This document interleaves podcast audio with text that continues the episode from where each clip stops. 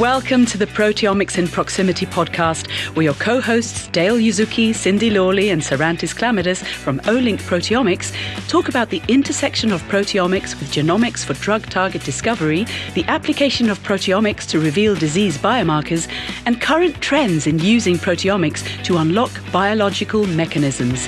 Here we have your hosts, Dale, Cindy, and Sarantis. Hello, everybody. I, am Sarantis, and together today with uh, Dale and Cindy for another episode uh, for another episode of our great podcast, Proteins in Proximity.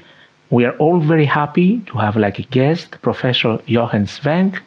Uh, Professor Jochen Schwenk, uh, he's uh, holding a position at the University of at KTH uh, University, and today he, he's uh, a protein expert, and he's a professor in translational proteomics. And today we'll discuss a little bit about his new research about his research interest and how proteins can enable multiomics approaches, actually. Jochen, uh, thank you very much for joining our call today.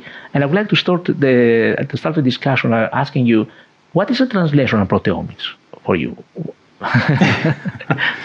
yeah, I guess I guess it's, you know I, I, think when when we started to thinking about the title for a professorship, you know, translation was really a hot topic uh, at the time to bring you know, something you've been doing in the lab into a clinical context. But I think it turns out to be much more than this is actually to explain also what, what we're doing in the lab to others so that the community can engage into our research and we can even find a broader utility. So it's, it's still, you know, the, the idea of uh, sort of connecting the lab environment with uh, clinical and, and population health.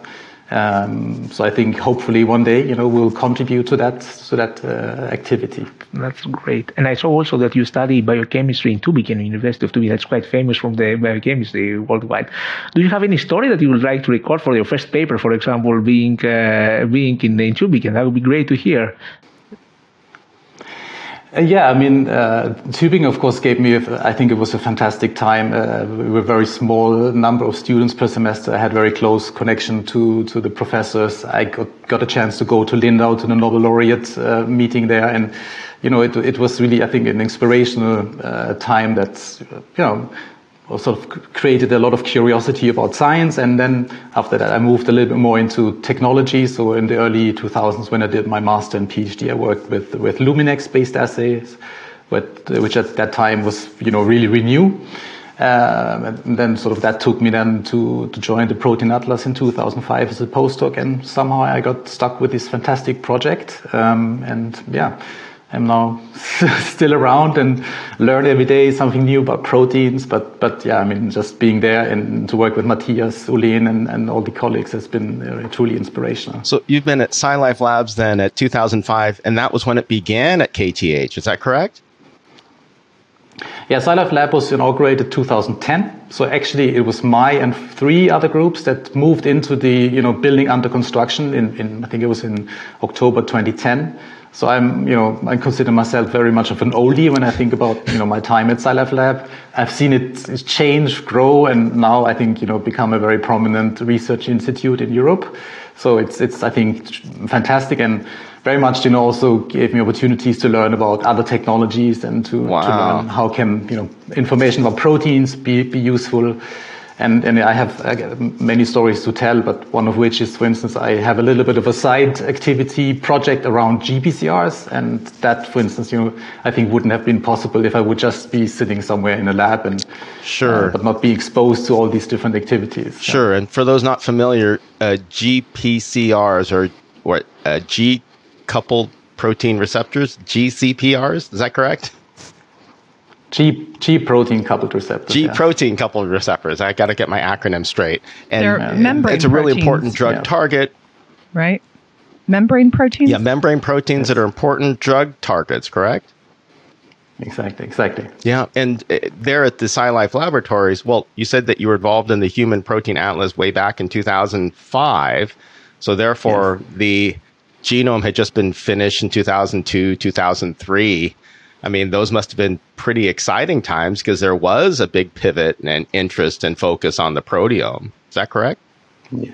Yeah, of course. And then, you know, at that time, you know, Matthias, um, you know, and us producing all these antibodies was fairly unique and people were like not really sure whether that would add any value to you know the, the, the field that's dominated by mass spectrometry. But but I think you know now we've shown and you know the, the way that we've brought in new data, trying to understand the data that we generate, and then sort of give feedback to other data types, of, you know, with localization of subcellular uh, of proteins that I think you know are, are really super valuable and help us to disentangle you know the complex biology that that we live in.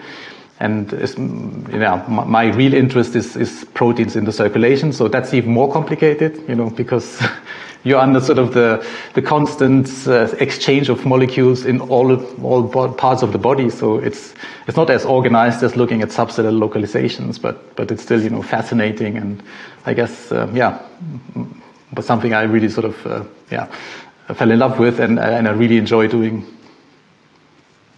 Great how would you see Olink? In, because you are a biochemist, I'm guessing. I mean, you are mass spec uh, expert. How will you see Olink fitting on this pipeline of the mass spec? How would you see mass spec and Olink working together from your experience? Because you have a big experience in this field. Yeah, I mean, I, I, you know, I'm very fortunate to get to know Ulf Landegren many, many years back, and we've been sort of seeing each other on a regular basis, partly because Uppsala and Sweden are very close and sort of been doing things in parallel. And of course, fantastic to see the journey that, you know, with the proximity extension, proximity ligation and all these different, different versions of, of this concept, you know, I have now, you know, I think been, been the driver for, for using antibodies as molecular tools. I mean, there was just a paper in Nature Methods, I think just the other day, again, antibodies conjugated with oligonucleotides. I think that's, you know, giving people such more, a bigger field to play and use these reagents. Um, so yeah, I mean, of, of course, you know, I, have seen how it started, and and uh, we've been sort of very late to the game. My lab or the unit that I'm heading at SciLife Lab uh, started to introduce uh, Olink in 2017, and since then we've been super happy to have the system in house and and you know do this for for for other users that come to SciLife Lab to to just want to have data, or but also for our research. So I think, you know, again, any data type adds a value to what we do. And I think Olink has truly, you know, enabled that us to do many things we, we weren't able to before. So uh, it's fantastic. I'm dying to ask what, what is in front of you based on what, what you see the opportunity in front of you with this technology, whatever technologies, right? What is it that you're most excited about for the future? Like, are there aspects of of um, the work that you've been doing, that you're a direction that you're going in, that you're that you would like to share, that you're comfortable sharing. I just um, I just want to know what what's the what's the part that makes you um, go into flow, right? What do you what do you what do you want to do next? Yeah, maybe sort of. I, you know, I started doing a lot of assay development myself uh, when I, when you know, I worked with Luminex 20 years back. It, that sounds a little bit silly when I say this, but it's it's it's the truth. And and uh, you know, of course, that sort of has always some, been something to try something new, to maybe try something that's difficult, maybe not uh, immediately rewarding. Uh, but in the long term, something that, that could be, you know, very fruitful or something that makes you proud as a researcher that you say, okay, you know, this is something I believed in and I see it's happening. So uh, the next sort of, you know, moment for me when I had this type of thinking was when COVID started. And when lots of people went into, you know, serology testing or um, protein testing in the classical way, when me and my colleagues at KTH, we said, let's, you know, let's try something different and use dried blood spots. Let's not ask people to come to the clinic. Let's send the, the devices back to them, uh, to their homes so they can collect bloods in, in their, in their kitchen, in the sofa, you know, wherever, and send then the samples back to us, to the lab where we can do the research. So, so that I think, you know, really inspired a lot of new ways of, of doing this. I mean, when you think about, you know, cutting costs, simplifying workflows, uh, freeing the time of people in the clinic, but also to think about, you know, doing health monitoring. I think people always often ask me what, what do I think is proteomics best used for? And I think it's, it's, it's monitoring. It's like looking at who you are and looking how you change that. Uh, and, and I think, you know, this combination, I think now is sort of shaping towards something I really am passionate about. And, and dried blood spots is a fantastic tool. Um, it's, it's more challenging than doing it the classical way. There's so much more to learn. and then maybe even go further. And and uh, you know when Sarantis and I talked about this a couple of weeks back, also to look at you know even smaller sample volumes, looking at other body fluids such as interstitial fluid. You know that could even you know tell us something extra that blood is not able And to tell us. So so think need a we'd need a baseline to understand the reference of dried blood spots, right? To be making that comparison, right? Yes. Yeah, and and so enabling in areas where we can't get a blood draw, you know, uh, a phlebotomist out to do a blood draw, right? I mean, it's.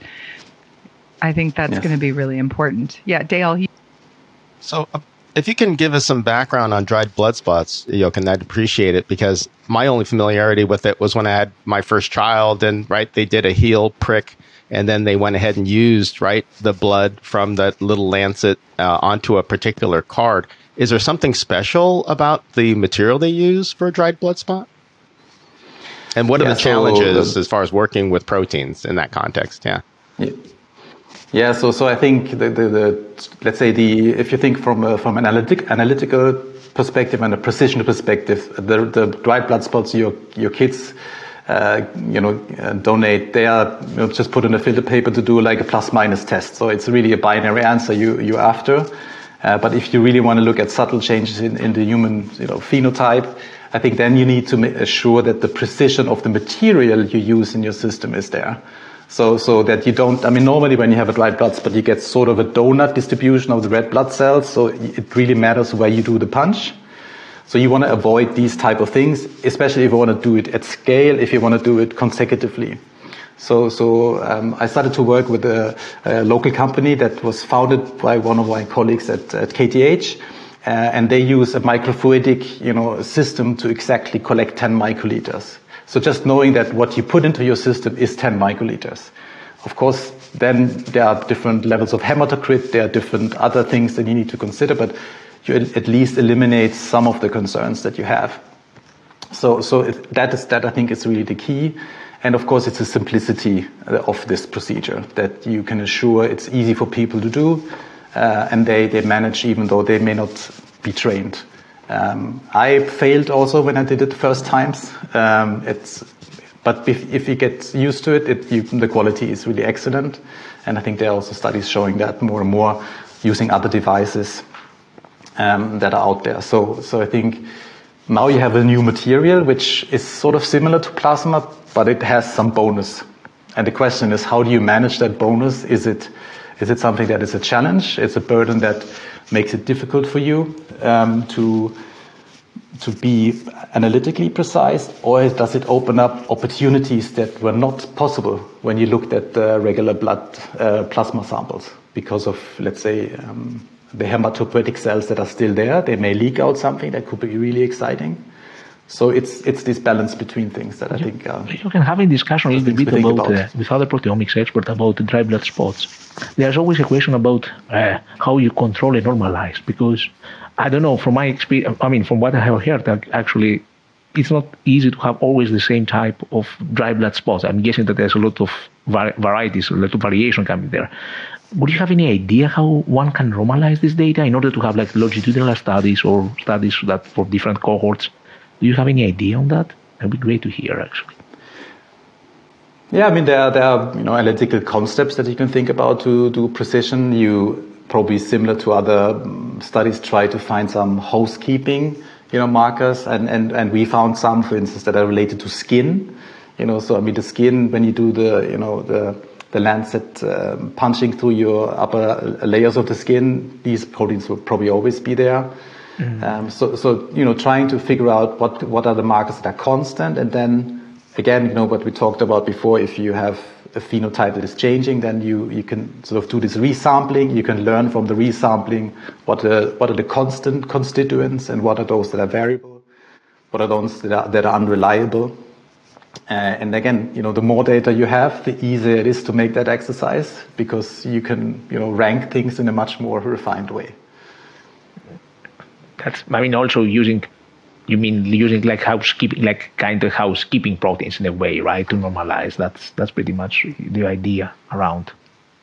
Yeah, exactly. And then, of course, you know, it's also a matter of uh, using different uh, statistical models to do, you know, normalization and things like this. I mean, it's whenever you have a variable sample source, uh, I guess we have that also in plasma. You know, different different degrees of hemolysis, different fat content, uh, different hydration states. Uh, you know, they can influence so many things. So I think you know, just keeping your being on your toes when you look at the data and not get carried away too quickly is, is I think, something that's very helpful. But coming back again, and I'm sorry I monopolize the questions. At, uh, coming back again to to see this uh, to see this question, uh, what is you think there will be a new breakthrough? You'll be like going through new matrices, like uh, interstitial fluid, for example. Uh, do you think that new matrices will open new ways and new research areas, and you can learn a lot? What is your what is your feeling about that, or what is your vision? Yeah, I think it's it's you know I think we should we should uh, accept the concept that not all material will be informative for all studies we do, right? So I think if we find a niche that that they are they are informative. So again, you know, this study we did on interstitial fluid, we also detected, for instance, antibodies against SARS-CoV-2 in interstitial fluid. And then, of course, that is a proof of concept we did because we were curious uh, and we had material where we had plus minus as the phenotype. But imagine you're, you're treating someone with melanoma with a biologics. How can you assure that the biologic actually reaches the area where it should act?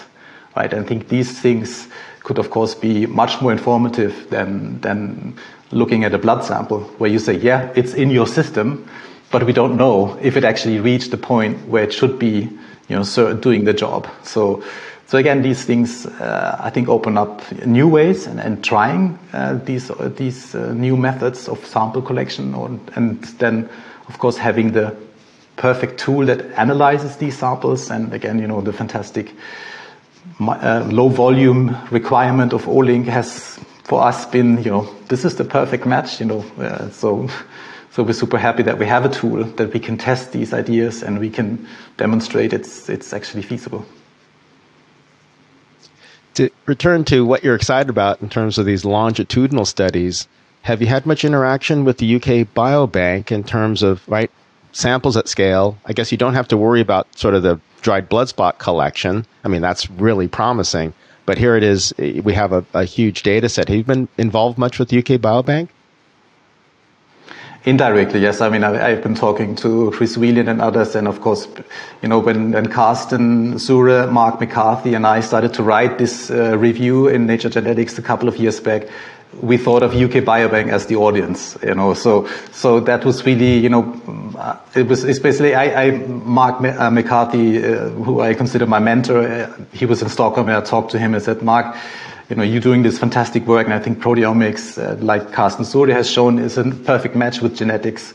Can't we write up something as, you know, bringing different perspectives together into one piece of uh, information? And, and that's sort of how this whole idea started. We, we actually called up Karsten and said, Karsten we have this idea. Do you want to join? And this is sort of, you know, where we joined forces. I, I learned so much about genetics and, and others learned about proteomics. And so, so I think that, that sort of was, was of course, uh, the, the, the, the, uh, the, the, dream, right? Coming true as, you know, writing something that adds value, but learning something at the same time.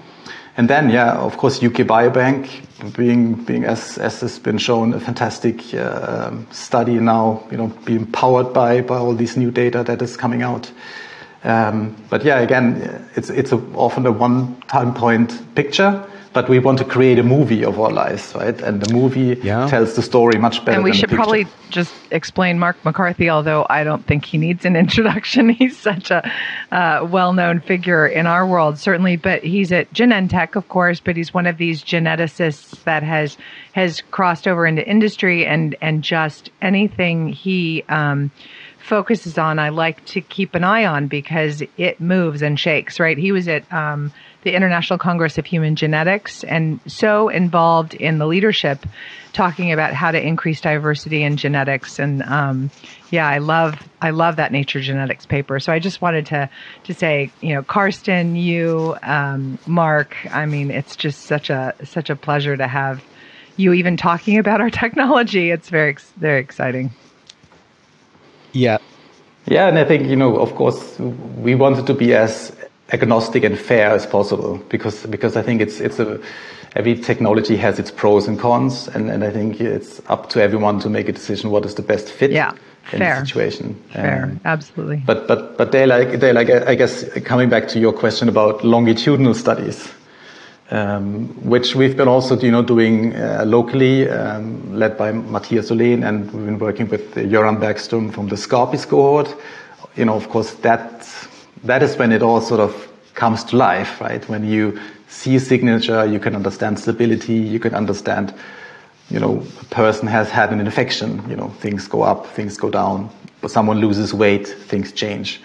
So that's when the Yeah. information actually becomes, you know, clearer.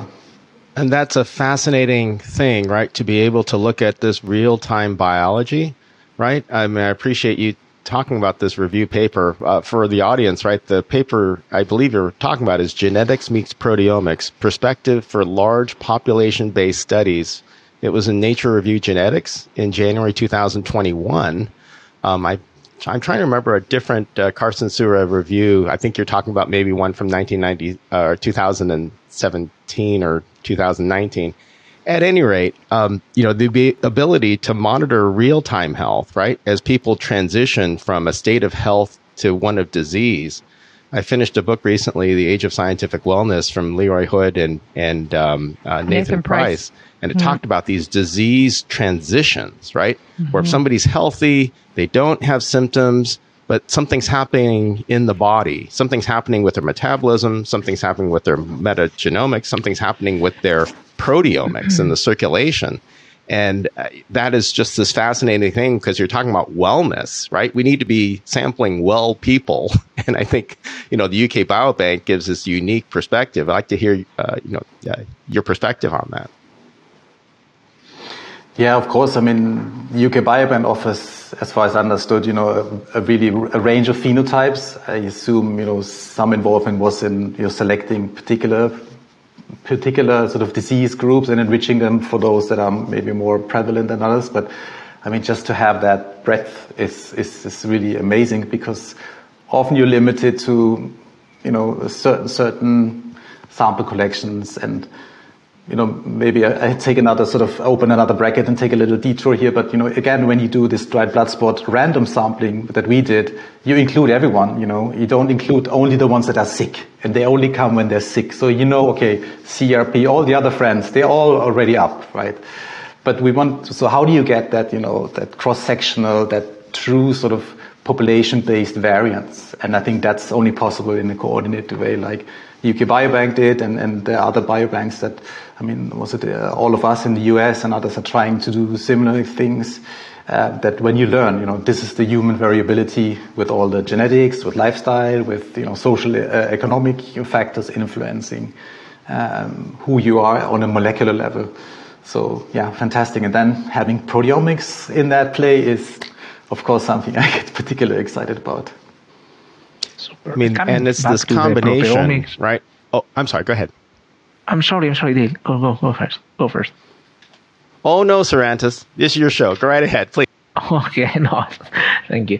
No, I mean, uh, I'm talking about, uh, you mentioned about proteomics, genomics, and disease. And uh, you, there's a preprint with Anders Malarstig now. You, it's recently came out, and they're going to be soon published. Fingers crossed, Jochen. Uh, would you like to say a little bit information about the, the research there and the cohort that you use and what's your main findings? Because uh, it's it's exciting to have to use like circulating proteome to identify prognosis for, for breast cancer, early prognosis for, for breast cancer. I'm happy to hear a little bit more from you, actually. Yeah, so so, uh, so we're talking about uh, the Karma cohort, which is a Swedish uh, breast cancer population cohort that invites all women in Sweden undergoing mammography screening to, to participate. This is spearheaded by Per Hall and uh, Kamila Czene at Karolinska Institute. And with both, I've been collaborating already for, for quite some time. Uh, and we recently got some funding to continue our collaborations and then brought in also Olink uh, data that we generated in, in, in the lab uh, to you know, look at uh, breast cancer risk.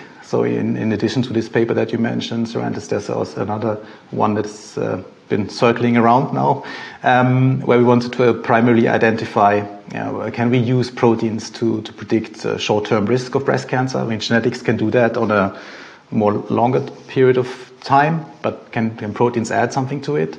And then, of course, you know, with Anders and, and uh, you know, the, the lead in the Scallop Consortium, and we wanted to also to bring also genetics into this. And uh, I'm, I'm, not a geneticist, so, you know, for me, again, it's always fascinating to see proteomics data in action, uh, which which is, is, is what it you know makes makes me most proud because uh, that you know I think what what uh, what it is, you know, exciting to learn when other data inform you about your own data and when others take the data that you generate or that you, you know more about and, and they tell you new stories. So yeah, and then of course, um, this this is a really uh, the Karma code is really a population-based cohort, and it's it's really unique in the sense that we're not only looking at uh, you know uh, breast cancer cases. We, we continues or the, the, study continuously collects uh, sample inform, uh, uh, patient information or person information and eventually, some of these persons will become patients. And luckily, then we would have, let's say, a blood sample from the last time when the patient was still a person, so to speak, when you think about these two categories. So we can go back in time and see are there any, any things in the pre, pre, prior, uh, prior, um, prior history that could lead towards, okay, you are actually on a much different trajectory than, than the remaining individuals.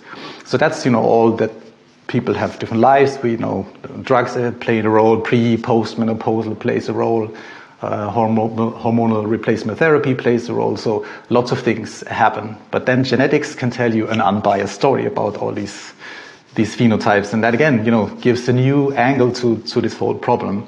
And in this study, we used uh, Mendelian randomization and found five interesting proteins that you know presumably have a causal role in the in the breast cancer, and of course this is a study now, it's only nowadays, you know, 600 uh, individuals, but still it's a really very fine selection of, of, of samples that could, you know, lead the way. And then again, taking the road that genetics has, has taken, we can use data that exist in other biobanks and we can sort of, you know, look, do we see the same associations in these? And that's, of course, you know, multi-omics into when multi-omics doesn't become a picture, it becomes a movie where we take different of these these relationships.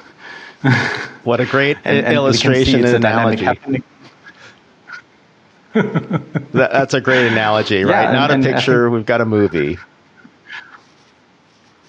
Yeah, and I think that's what we need, right? I mean, it's it's yeah, you know, you, you take a look at a picture and you uh, you interpret so many things into this right? And, and you know, whether you know something about the painter or the, the time when the painting was made. But if you have a movie, it tells you much more, right? It tells you a dynamic that you can not really see in a, in, in a picture. But anyway, so, so again, we, we, we had this opportunity and then, uh, um, Rosa and Anders have been really leading uh, this uh, together with colleagues at Olink and, and others to to sort of yeah find out whether these things we identified in the Swedish Karma study also we can see in UK Biobank or in FinnGen, and it seems so to be the case. And of course, that gives much more certainty about that these are interesting findings to follow up.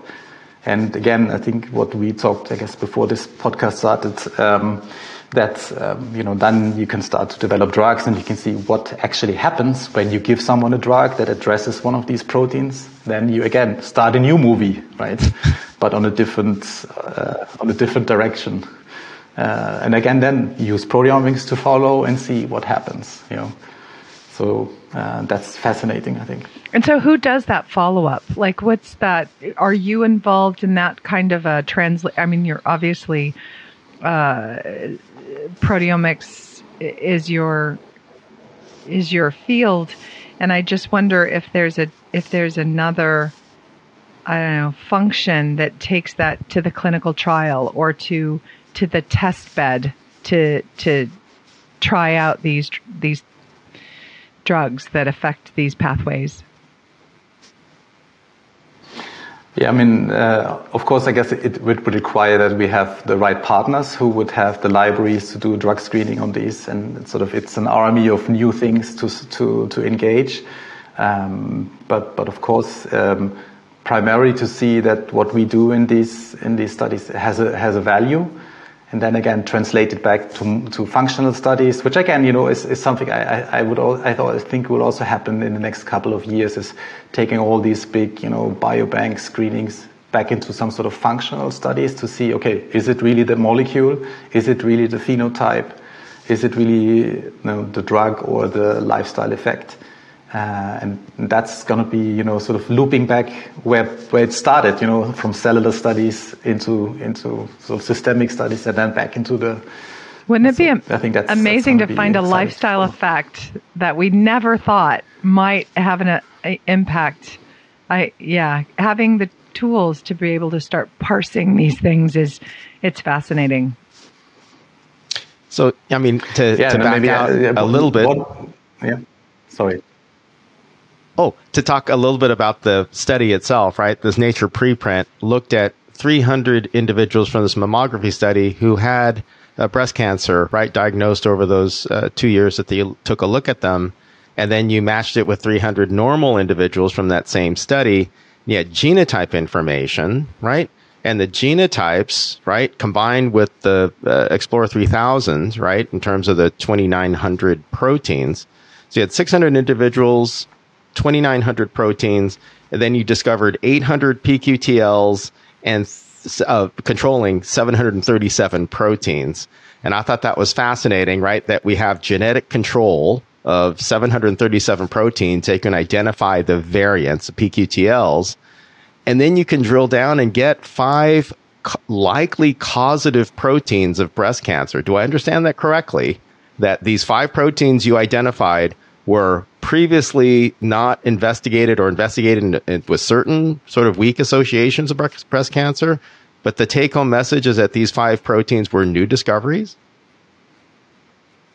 Yeah, that's that's our understanding. I mean, it's of course maybe someone else has already figured this out, but not told the public about it.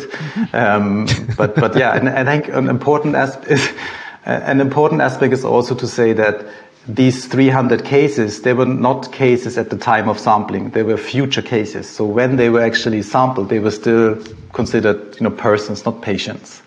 So, yes. so that's uh, again also uh, to to understand. And yeah, and, and, then we have this list of proteins that you know all tell tell different stories. Um, and I think it's fascinating to be sort of in your mind thinking about what, what actually the role is. But what, what we need now is, of course, the hard data that tells us this is true or this is actually the opposite.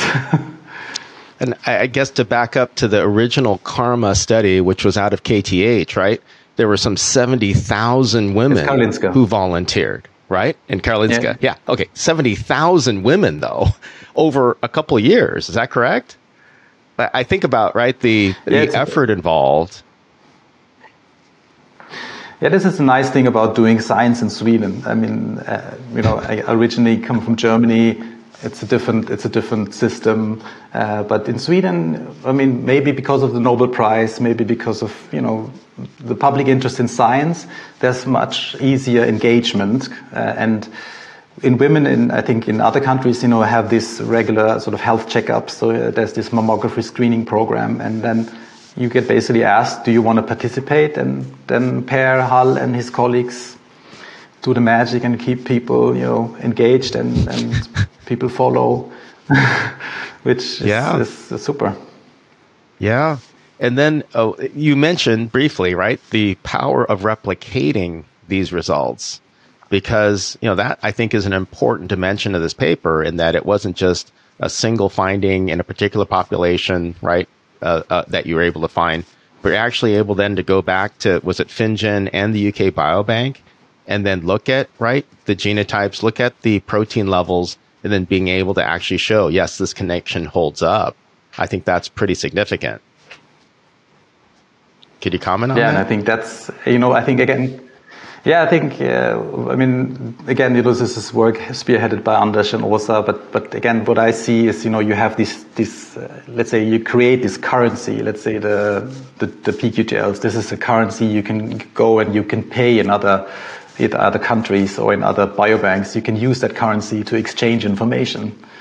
And this is, I guess, you know, what genetics has really enabled us to do. And now proteomics is learning how it can do this uh, we have different technologies, they may have different outcomes, different information, but again, you can anchor it on the genetics, you can use the PQTLs, you can do the use them as instruments in Mendelian randomization to exchange this information, and that's, I mean, amazing.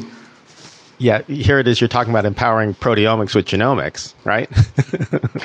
of turning it around exactly. instead of coming at. I mean, I come from a genomics background, so I think of it in terms of proteomics adding to the genomics. Here it is. You come from the proteomics background, and it's the genetics that is really enriching the findings. And I think that's great. Jochen, I have a, a, a basic question, and it's very, really basic. We mentioned that one of the factors could be like uh, lifestyle, like environment, but also could be the hormones.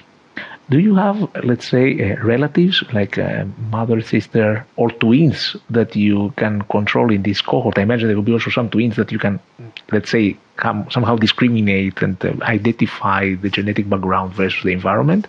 This is my first, the part of the first question, the first part of my question. The second part is, for sure, you check like post and pre-menopausal. Then, have you seen differences and how? What is your, what's your feedback on that? What's your experience around this type of observations? Yeah, I mean, we have had previous, you know, studies that we published using other tech, our own technologies that we, used uh, five, ten years ago, uh, where we specifically looked at, you know, uh, hormonal replacement therapy as one of the factors, which, to our surprise, had really a long-lasting effect on the women's uh, proteome, uh, which again, you know, is, is, is really quite quite significant. Um, and then, of course, that pre and post menopausal breast cancer, you know, again, uh, this is something I've been learning from my colleagues that I work with, is, is very different. Um, then, of course, you need to disentangle. So I, am sorry, I want to click back to what you just said about uh, hormone replacement therapy having a lasting effect on the proteome. Uh, what is that? What do you mean by that? Meaning that it, it alters, it shifts the proteome, but what about the risk, uh, uh the cancer risk, right? Because that certainly the women's health study here in the U.S. had led to some concerns around that. I'm just curious if that's if that's part of of the impact on the proteome, do you think, or maybe we yeah, don't I mean, know? What we found in this, in this other study is that we had, you know, a subset of women that really we could sort of see that previous use of, uh, of uh, hormones had a significant uh, um, change in their proteome and also increased their future risk that they were developing breast cancer. So of course this really sort of showed, but it, it's a it's a small subset of of all the women that we tested. So again, it's it's Yes, but a and, great and thing get, to follow up. Yeah, yeah. Oh, and okay. I, and I Sorry, guess I just what, what, what, I mean, of course, what we still need to understand is what is the effect of taking hormones. You know, and, and do you actually have you know remodeling of some uh, some some reproductive pathways that you know consti- con- constituently do something, and if they get sort of let's say pushed off track, you know they will stay on that off track path for a longer period of time, and then there will be feedback loops with let's say the liver and other organs to you know, just try to adapt with the with the with the sort of external trigger. Um, so, so, that was sort of you know part of our sort of understanding of, of the, you know the use of drugs. But it, again, it showed that taking medication has a quite substantial effect on your proteome, uh, and we found it fascinating that it actually seemed to be you know uh, consistent over many years. A picture of real-time biology, the proteome, right? And you know the uh, what we know about effects of certain treatments, what we know about effects of certain drugs, we're just scratching the surface, right? A number of our uh, pharma partners and customers of Olink's, right, are finding out so much with just a limited set of proteins. You know, they're not looking at the proteome; they might be looking at a panel, right, of of fifty or ninety or what have you. Uh, but there's just so much to learn about the biology. Uh, Sarantis, you started to ask. I think you were down a path of a couple of questions. I was curious. You... Yeah, that's. Uh, I mean, I wanted to a little bit ask uh, just really more philosophical question about if you have some, uh, let's say, uh, mother, sisters, you know, some relatives, or if you have some twins that you can follow, right? And you can see the change comes from genetic background or comes from the proteomics background or combination or either. Do you have any any experience on that? Have you seen some some patterns around? I don't think we necessarily looked into this, uh, but I've been working with another twin cohort from Sweden called TwinGene, which the name says, you know, has a quite uh, clear focus on, on these aspects. Um, uh, and uh, no, not not not that I think in particular, but of course it's it's again what we pass on to to our children is something that you know will be in the future helpful for them to know, um, and and sort of uh, maybe they will change their lives when they know okay I'm at a higher risk of a certain disease because both my parents passed away. I, I guess you see a lot of these breast cancer studies and, and effects in Iceland, I think, right? Uh, so so uh, but not in these studies. I don't. I cannot recall that we actually specifically looked into this. Yeah, what was I think really interesting about this particular paper on breast cancer is that you looked into so many different kinds of of connections, right, in terms of inherited risk as well as right because uh, you know the title is paper evaluating evaluation of circulating plasma proteins in breast cancer, the Mendelian randomization analysis you're actually looking at then the entire genetic backgrounds of unrelated individuals and just saying, right, what is elevating that particular risk? And I understand these five proteins that were differentially regulated were basically life life uh, time exposures, right? That a person was exposed to a high level of protein throughout their whole life, and I think that's what makes this uh, really fascinating, right? The proteomics being informed by the genetics controlling the levels of protein and then saying these five proteins actually become drug targets, uh, which I thought was just a fascinating realm. Uh, before we wrap up, uh, Jochen, would you like to make any final comments of either, I don't know, about, uh, you know, where, where we are, where we're going, um, working with Olink? Oh, I understand, right? We didn't even talk about a, a very famous, uh, postdoc, famous at Olink, Philippa came out of your lab. I don't know if you want to talk about what it was like working with her. As she is, uh, help me, Cindy, superstar. with her title. She's director. Uh, yeah, She's a superstar. She, run, she, runs the field application scientist team within the uh, the European region, and she is absolutely magnificent. She's also helped lead uh, our discussions around uh, statistical analyses in the UK Biobank project. She's just such a, a magical human being to have at Olink. We're so lucky to have her, and she is a product launched out of out of your lab. Uh, at some point, uh, you had an impact on on her trajectory. So yes, please, anything you have to say about about her would be greatly appreciated. She's we had hoped we'd be able to have her on, but we weren't able to to get her into the to the timing that we had uh, going. No, I mean, you know, all the success that she has now yeah. is, is because of her, you know, her engagement, her knowledge, and her curiosity. But yeah, uh, it was fantastic to work with her. She was with me about one and a half, two years. Uh, it was, yeah, it's inspirational and, and fun to from the from the first to the last day. And, and I think you know. Uh, to see someone, you know, leaving the lab and making a, such a wonderful uh, career, is, is, is fantastic.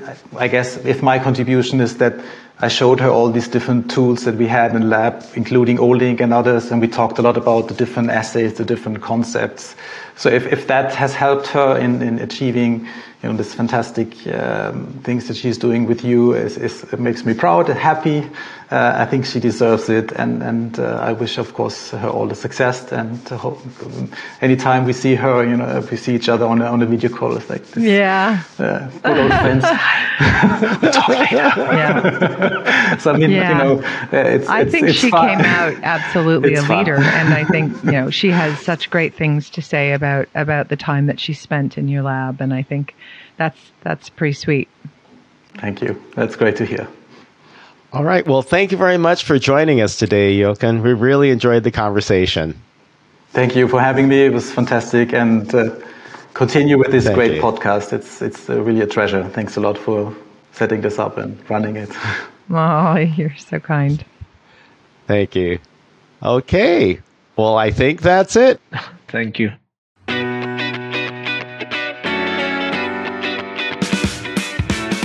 Thank you for listening to the Proteomics in Proximity podcast, brought to you by Olink Proteomics. To contact the hosts or for further information, simply email info at olink.com.